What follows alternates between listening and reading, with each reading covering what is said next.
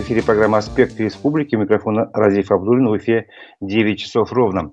Э, мы ведем трансляцию в Одноклассниках, э, ВКонтакте, в Ютубе. И также в программе программа в Ютубе вы можете оставлять свои комментарии, вопросы, э, ставьте лайки, делитесь с друзьями ссылками на программу. Этим вы поддержите работу нашей редакции. Итак, начнем с обзора прессы. Жители Башкирии считают, что мэр Агидели должен извиниться за слово «заткнитесь». Об этом пишет МКСЭД. Напомним, 19 января мэр города Агидель Фанис Гильванов опубликовал на своей странице в соцсети пост – с призывом гражданам к сбору консервных банок для того, чтобы делать из них окопные свечи и отправлять военнослужащим в зону специальной военной операции. Комментарии под постом были разные, нашлись и те, кто высказался о данной инициативе с критикой, однако мэр в ответ за словом в карман не полез и написал следующее. «Не побоюсь быть жестким, хотя, возможно, моя должность призывает меня быть сдержанным. Замолчите, заткнитесь, вам не удастся принизить вклад наших ребят, наших людей за суверенитет нашей страны и не получится сделать так, чтобы мужики бегали на улице в женских платьях и целовались друг с другом. Фу, а ответить вам придется. Вот так написал мэр пользователям, которые решились на критику. Фанис Гильванов заявил корреспонденту МКС, что извиняться за свои слова не будет, не собирается, а злопыхателям следовало бы давать оценки его работе, а не придираться к словам в соцсети. Редакция МКС задала в социальных сетях вопрос. Как считаете вы, может ли чиновник использовать крепкое словцо в своей речи? Например, как мэр Агидели посоветовал заткнуться людям с другим мнением. Большинство опрошенных ответили, что чиновник не может так выражаться, а мэр должен извиниться. Мы тоже хотим узнать ваше мнение. Давайте ответьте на вопрос. Могут ли чиновники грубо отвечать на критику в соцсетях? На нашем канале э, в Ютубе «Аспекты Башкортостан» э, мы сейчас повесим э, голосование и вы можете высказать свое мнение. Итак, могут ли чиновники грубо отвечать на критику в соцсетях? Могут, они тоже люди, это значит одна точка зрения. Не могут, и все-таки надо, а, не знаю, держать лицо, это значит другая точка зрения. А, давайте голосуйте, а в конце программы мы подведем итоги голосования. Продолжим. Турбаза устояла в суде, пишет коммерсант. Речь идет о том, что Верховный суд Башкирии отменил решение суда первой инстанции по иску прокуратуры э, к бывшему главе Иглинского района Решату Исхакову. Ранее Иглинский же суд признал незаконным э, передачу в аренду и продажу бывшему чиновнику участка под турбазой Ташлы общей площадью более двух гектар. А, немножко предыстории этого вопроса. В 2007 году постановлением администрации Иглинского района, который на тот момент возглавлял Решат Исхаков, а земельный участок был передан в аренду аффилированному с ним э, предприятию, которое называется Конно-спортивное охотничье хозяйство Ташлы. Это участок был передан без торгов на 49 лет. Затем, э, через 6 лет, в 2013 году, права и обязанности арендатора компании, арендатора компания передала самому Решату Исхакову. И, наконец, еще через 7 лет, в 2020 году, бывший чиновник выкупил у Министерства земельных и имущественных отношений Башкирии эту землю за 271 тысячу рублей. По версии прокуратуры, процедура передачи участка в аренду была совершена с нарушениями законодательства, что, по идее, влечет недействительность всех сделок. Суд первой инстанции согласился с прокуратурой и обязал Исхакова вернуть спорный участок в собственность республики. А Решат Исхаков оспорил решение суда его защита в апелляции указала, что прокуратура пропустила срок исковой давности, поскольку сделки заключались 15 лет аж назад. Судебная коллегия учла этот аргумент, а также пришла к выводу о том, что у Решата Исхакова есть преимущественное право выкупа спорного участка. В итоге прокуратуре было полностью отказано в иске. Добавим, ранее Верховный суд Башкирии отменил решение суда по соседнему участку площадью поменьше, 819 квадратных метров, который оказался собственностью Ильшата Исхакова по такой же примерно схеме. И многие, наверное, помнят, что эти судебные процессы начались после критики главы Башкирии Радия Хабирова в ситуации в Иглинском районе. Напомню, в январе 2020, 2022 года, прошу прощения, Ради Хабиров на оперативном совещании правительства а, потребовал создать межведомственную комиссию с участием прокуратуры и проверить, каким образом Решат Исхаков получил в пользовании собственность около трех с половиной тысяч гектар в общем земли в этом районе. Ну, похоже, что пока ситуация развивается в пользу бывшего главы Иглинского района. Другая новость из зала суда. Водителя автобуса, виновного в аварии с гибелью шести пассажиров, лишили свободы на четыре с половиной года. А, Благоварский межрайонный суд признал водителя виновным в преступлении, которое предусмотрено статьей, частью 5 статьи 264 Уголовного кодекса. Это нарушение лицом, управляющим автомобилем, правил дорожного движения, повлекшее по неосторожности причинение тяжкого вреда здоровью человека, повлекшее по неосторожности смерть двух и более лиц. Об этом сообщили прокуратуре Башкирии. По версии следствия, 25 июля прошлого года водитель микроавтобуса Ford Transit а, осуществлял перевозку пассажиров по маршруту Уфа-Языково. Он двигался с превышением максимально допустимой скорости и в результате столкнулся с КАМАЗом. В аварии погибли 6 пассажиров, еще одному был причинен тяжкий вред здоровью. В момент ДТП в автобусе находились 24 человека, хотя допустимое количество было 19. И не все пассажиры были пристегнуты ремнями безопасности. Суд назначил водителя наказание в виде 4,5 лет лишения свободы, еще раз напомню, с отбыванием в колонии поселения и с лишением права заниматься деятельностью, связанной с управлением транспортом, на три года. Ну, приговор пока не вступил в законную силу. Еще одна судебная новость. Суд оштрафовал уфимца Алексея Зубкова по статье о дискредитации вооруженных сил России за наклейки на бутылках со спиртным. А, сумма штрафа 30 тысяч рублей, сообщает коммерсант Уфа. А, о чем идет речь? В материалах суда говорится, что уфимец в одном из магазинов наклеил на бутылки со спиртным самодельные наклейки провокационного характера. Это цитата из материала суда. А затем, купив алкоголь, покинул магазин. Установить его личность смогли только по камерам видеонаблюдения. Судья Алексей Зубков пояснил, что дискредитировать российскую армию не собирался, символов армейских не наклеивал, публично ничего не заявлял – а наклеивал надписи с антивоенной, значит, ну, такой направленности. А, с обратной стороны бутылки свое день считает неправомерным, и на тот момент он был в стрессе, связанный с погибшим другом. Вот такая, значит, судебная новость, вполне типичная и характерная для сегодняшних дней. А сейчас предлагаю прерваться. Давайте послушаем фрагмент программы «Аспекты мнения» журналиста Мушаны Ибраевой, которая у нас была вчера нашей студии в программе «Аспекты мнений». Давайте послушаем.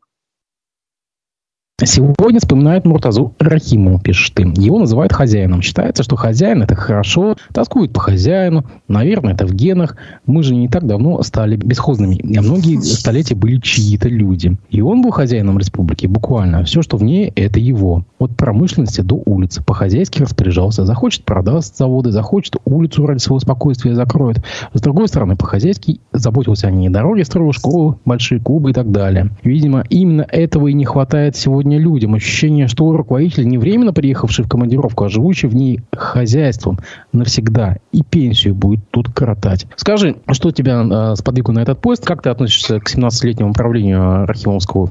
Сподвигла меня на пост, наверное, такая бурная реакция в соцсетях, ностальгическая. Оказалось, что все вот э, очень сильно тоскуют и вспоминают с такой теплотой, при теплотой, что было э, все эти годы все эти 17 лет. Э, и меня это, честно говоря, удивило, потому что э, в моей памяти осталось, что где-то там к десятому году все просто там ждали, когда уже наконец-то сменится власть и наступят какие-то перемены. Но вот это все забывается же. Это, э, это немножечко мне напомнило ситуацию с ностальгией по СССР с годами э, все забывают, как это все надоело и как все хотели перемен, и остается такое какое-то вот облако теплых э, там воспоминаний молодости, когда и трава была зеленее, и ты сам был красивым, и всем нравился, и все было здорово, да, и здоровье было хорошее. Вот тогда было все прекрасно, а сейчас все так плохо.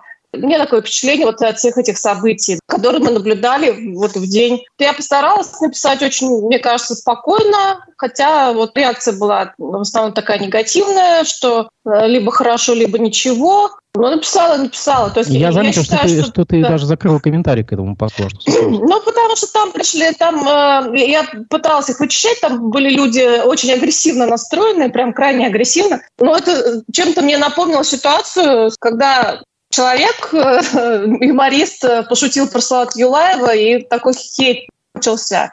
Тут тоже, в общем, я там даже где-то потом написала, список есть про кого вообще ничего нельзя говорить, потому что, ну, такая очень отрицательно некоторые отреагировали, приняв это за оскорбление чуть ли не себя лично, да, возможно, в своей памяти. Поэтому я закрыла комментарий, потому что уже просто вычищать было очень тяжело. То есть, получается, от тебя требовали, что либо Рахимовой хорошо, либо ничего? Ну да, какой-то сакральности люди ждут. Не только люди ждут, мы видим, что это вообще тренд официальный. Сейчас даже идут обсуждения по поводу названия улицы. Вот Жириновский, например, да, умер там год назад, и уже надо улицу его именем называть. Давайте пройдет время, давайте потомки оценили. Потомкам будет виднее. Это была Рушана Ибраева, журналист-публицист в программе «Аспекта мнений». Полностью э, весь выпуск вы можете посмотреть э, в наших страницах ВКонтакте, в Одноклассниках и в YouTube. В Ютубе. А, напоминаю, что в YouTube-канале на спектре Башкортостана мы а, не только ведем трансляцию, вы здесь же можете проголосовать, отвечайте на вопрос, а, могут ли чиновники грубо отвечать на вопросы в соцсетях, вести себя так, э, да, нет, могут, не могут, короче говоря, высказать свое мнение, в конце программы мы подведем итоги. А мы продолжаем обзор прессы. Башкирии общественным организациям распределили более 25 миллионов рублей господдержки из бюджета. Поддержит в этом году тех, кто реализует общественно полезные программы в сфере культуры и искусства, национальных, государственно-конфессиональных и общественно-политических отношений, передает Башинформ. Самая большая сумма э, распределена Всемирному Курултаю Башкир. Это 13,5 миллионов рублей. Собору русских Башкортостана выделена сумма чуть более чем в 5 миллионов рублей. Национально-культурной автономии татар Республики Башкортостан 300 тысяч. А Республиканскому национально-культурному центру украинцев Кобзарь 150 тысяч. Не забыли и про творческие союзы. Союз писателей республики должен получить э, чуть менее 2 миллионов рублей. Союз композиторов 700 тысяч. Союз кинематографистов полмиллиона. Союз художников 300 тысяч рублей. Ну и как бы для сравнения, совсем другой порядок цифр, когда речь идет о коммунальном хозяйстве. А, из другой заметки. В Башкирии утвердили программу модернизации коммунальной инфраструктуры, пишет газета «Республика Башкортостан». Итак, федеральный центр поручил регионам страны утвердить пятилетние программы модернизации коммунальной инфраструктуры. Такая своеобразная пятилетка. Бюджет программы 5 миллиардов 887 миллионов рублей. Ну, то есть чуть менее 6 миллиардов рублей. Из них федеральная часть из бюджета более 4 миллиардов или 70%, отметил премьер-министр Башкирии Андрей Назаров. Всего программа предусматривает модернизацию 435 километров сетей, в том числе 315 километров водопроводов. Все это надо сделать в течение пяти лет, напомним, то есть начиная с 2023 года и по 2027 год. Ну, еще немножко цифр, если вы не устали. Башкирия, Башкортостан стат э, подвел итоги за 11 месяцев прошлого года, сообщает МКС, в том числе э, подведены итоги по росту или убыли населения в районах республики. И, и таким образом стал известен район, где зафиксировали рекордную убыль населения. В Бураевском районе зафиксировали 12,2 э, количество смертей на тысячу человек населения. Это самый большой показатель в Башкирии. На втором месте Федоровский район, на третьем Шаранский район. А, в первом районе показатель 10,7, а во втором Шаранском 9,9. А, есть районы, в которых э, у нас численность населения увеличилась. На первом месте по приросту населения Уфимский район. Здесь за 11 месяцев прошлого года на тысячу человек населения прибавилось по 3 человека. На втором Бузянский район, на третьем Абзелиловский. Здесь показатели поменьше 2,7 и 0,7 соответственно. Если продолжить тему убыли населения на конкретном примере, то вчера многие СМИ написали о трагическом случае на Шумов... Шумовцовском мосту в Уфе. Отцу должно было исполниться 60 лет. В Уфе пенсионер упал с моста и разбился насмерть из-за нечищенного снега и льда. Об этом пишут пруфы, например. Трагедия произошла днем 23 января на Шумовцовском мосту в Черниковке. Сын погибшего Сергей рассказал изданию, что его отец поскользнулся и выпал за перила, упав на железнодорожные пути. На место прибыли медики, мужчину госпитализировали, но спасти пенсионера не удалось. По словам Сергея, рядом на мосту были очевидцы, которые подтверждают, что пожилой мужчина поскользнулся из-за наледи. Высоту нарост снега и льда достигал 87 сантиметров, почти метр. Также, по словам очевидцев, сразу после происшествия на мост якобы приехали коммунальщики и почистили все следы, убрали с моста сугробы и наледь. Однако в администрации Уфы, а, конкретно в Калининском районе, отрицают, что после случившегося на мосту а, начали убирать лед, а, чтобы якобы скрыть причину трагедии. Тротуар на Шумовцовском мосту был очищен коммунальными службами, гололеда не было. После случившегося инцидента никакие работы по уборке снега на мосту не проводились. Информация об уборке моста после падения с него человека является домыслом и не соответствует действительности. Таков ответ администрации Калининского района Уфы. По этому случаю в МВД, вернее в управлении э, по городу Уфа объявили поиск очевидцев и свидетелей. Полиция просит очевидцев и владельцев транспортных средств, имеющих записи видеорегистраторов, которые приезжают в тот момент, э, э, получается, с 13.00 до 14.00 23 января в том месте, располагающих информацией, которая может установить обстоятельства происшествия, а полиция просит обратиться в ближайшее отделение полиции, либо по телефонам дежурной части МВД 279 3902, дежурная часть отдела полиции номер 2, это 242 97 17, ну, либо 02 или 102 с мобильного. 02, 102 с мобильного. Пожалуйста, можете, если что-то знаете по этому случаю, помогите раскрыть как бы истинную картину происшедшего. Тем временем в прокуратуре Башкирии открыли горячую линию по вопросам теплоснабжения, то есть весьма важная тоже сфера нашей жизнедеятельности. Граждане могут сообщить о ненадлежащем качестве отопления, иных нарушениях, допущенных в данной сфере. Прием звонков осуществляется по телефону 276 35 90, можете записать, 276 35 90 в рабочие дни с понедельника по четверг, правда. А, Итак, с понедельника по четверг с 9 до 6 вечера, в пятницу немножко раньше заканчивается у них прием звонков с 9 до 16.45. И есть обеденный перерыв, сейчас сюда, 13.45. Тем временем Курултай э, завтра проводит пленарное заседание. На нем будут рассматриваться вопросы по теме поддержки семей участников специальной военной операции. И, э, пользуясь этим случаем, э, Курултай обращается к жителям республики с тем, что вопросы по этой теме, по, по теме поддержки семи участников специальной военной операции можно направлять в Курултай. Об этом сообщает Башинформ. А, председатель Госсобрания Башкирии Константин Толкачев попросил жителей республики прислать эти вопросы в адрес Курултая. Все они будут рассмотрены и адресованы вице-премьеру, министру финансов Башкирии. Вопросы можно направить по электронной почте а, курултай собачка gsrb.ru или на адрес а, Уфа, улица Закиева, Лидия, 46. То есть либо электронным способом, либо бумажным. А, спикер парламента пояснил, зачем это нужно. Поддержка семей участников специальной военной операции станет темой правительственного часа, на котором мы хотим услышать, как на практике реализуются законы, принятые нами. Нужно понять, отлажен ли механизм, какие проблемы возникают и что еще необходимо предпринять, чтобы помощь доходила до получателей – пояснил спикер башкирского парламента. Ну, на этом, пожалуй, вопрос прессы можно заканчивать. Предлагаю сейчас подвести итоги голосования. Мы спрашивали э, у слушателей, у зрителей программы «Аспекты мнений» на канале «Аспекты Башкортостан» э, в Ютубе. Могут ли чиновники грубо отвечать на критику в социальных сетях? Итак, большинство считают, не могут, 90% и 10%, что могут.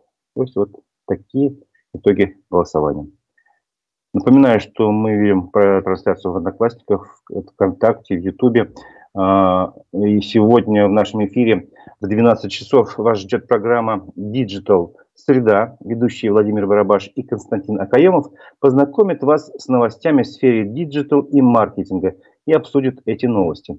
А далее в 15 часов э, у нас в эфире программа «Аспекты мнений». Собеседником в ней станет врач-инфекционист, директор медицинских программ, программ благотворительной организации Health and Help Виктория Валикова.